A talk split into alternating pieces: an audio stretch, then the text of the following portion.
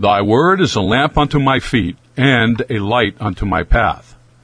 This is Gary Neron welcoming you to the Lamp and Light Broadcast, coming to you from the studios of Central Baptist Church in beautiful Ocala, Florida.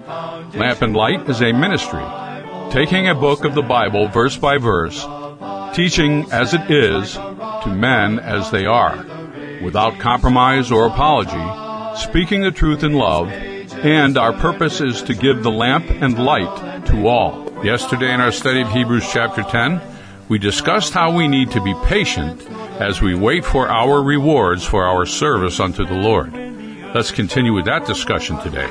Now, here is our teacher and pastor, Dr. Andy Bloom.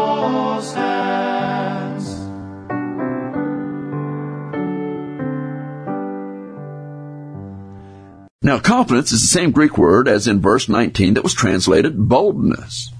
And the idea is your confidence is actually unreserved trust in God. It has nothing to do with arrogance at all, by the way.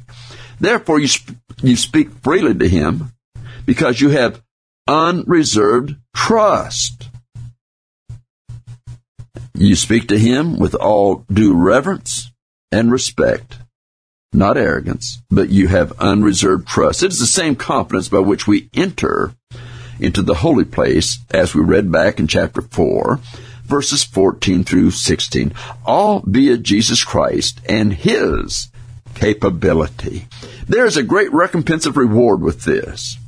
People throw around the word great, and it really is not great, although something may be good.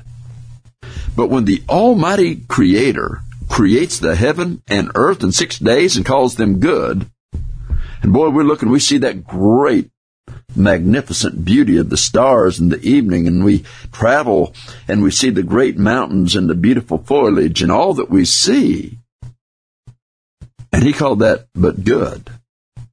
Then what is it when God says something is great? Wow. And that's that new city, as Revelation describes it. We need to understand, however, the reward is not here, but the reward is to come. Again, these are words also of Jesus in Matthew 5, verses 10 through 12.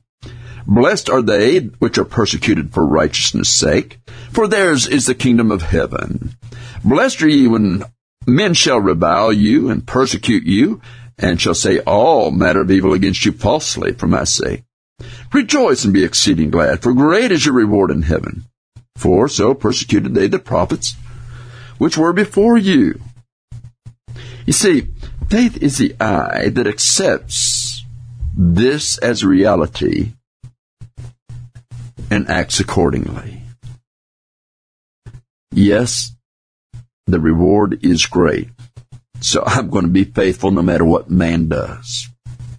Now, whereas verses 29 through 31 warns of judgment consequence for our Christian failure, here we're being told of the great reward for our faithfulness and righteousness. So we're getting, in this chapter, both sides of the spectrum.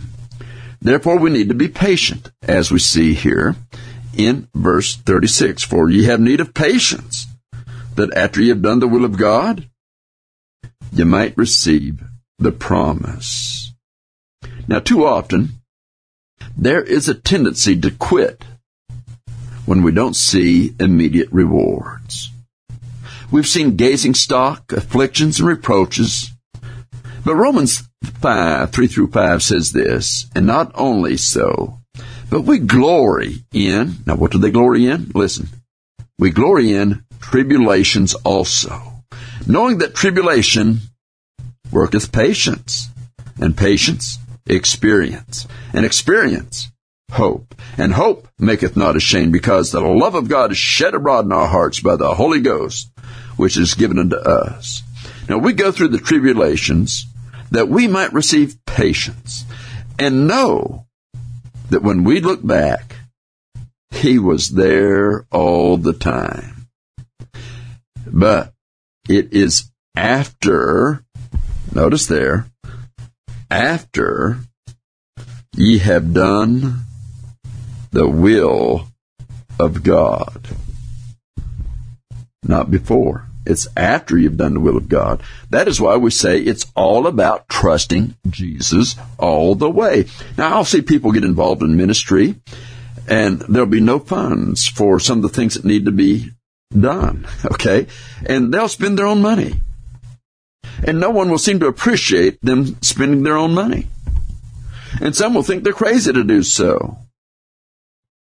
But when the heart's right, they know their work is not in vain. And they know there is an eternal reward that awaits, because their heart was not set on what they were spending. Their heart was set on ministry. There will be problems, but cast not away your confidence, knowing the end of the matter. Serve the Lord with gladness. Keep on keeping on. The victory shout is so near, my friend. Endure. And the reason is seen in verse 37. For yet a little while, and he that shall come will come, and will not tarry.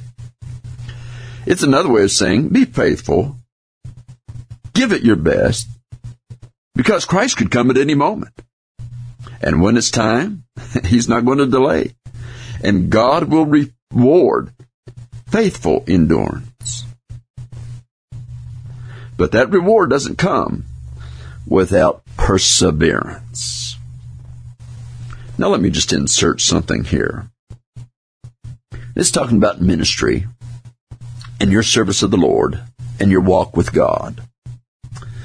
But everything we have, God trusts us with those things. That's why the Apostle Paul was able to say that he had suffered the loss of all things, but he counted them but dung, because he realized that all things are the Lord's. I see a problem today in many Christian homes. Many of our senior citizens that are out there listening to me right now, you have children that are away from God. You got children that are breaking the law. Some are in immorality. They're in churches of false doctrine. And you know it. And you've tried to be a witness and a testimony, but they've not heeded it. But here's the problem. There are some ministries, some local churches still staying true to the Word, and you're in one of those local churches. Still true to the Word. They've not compromised.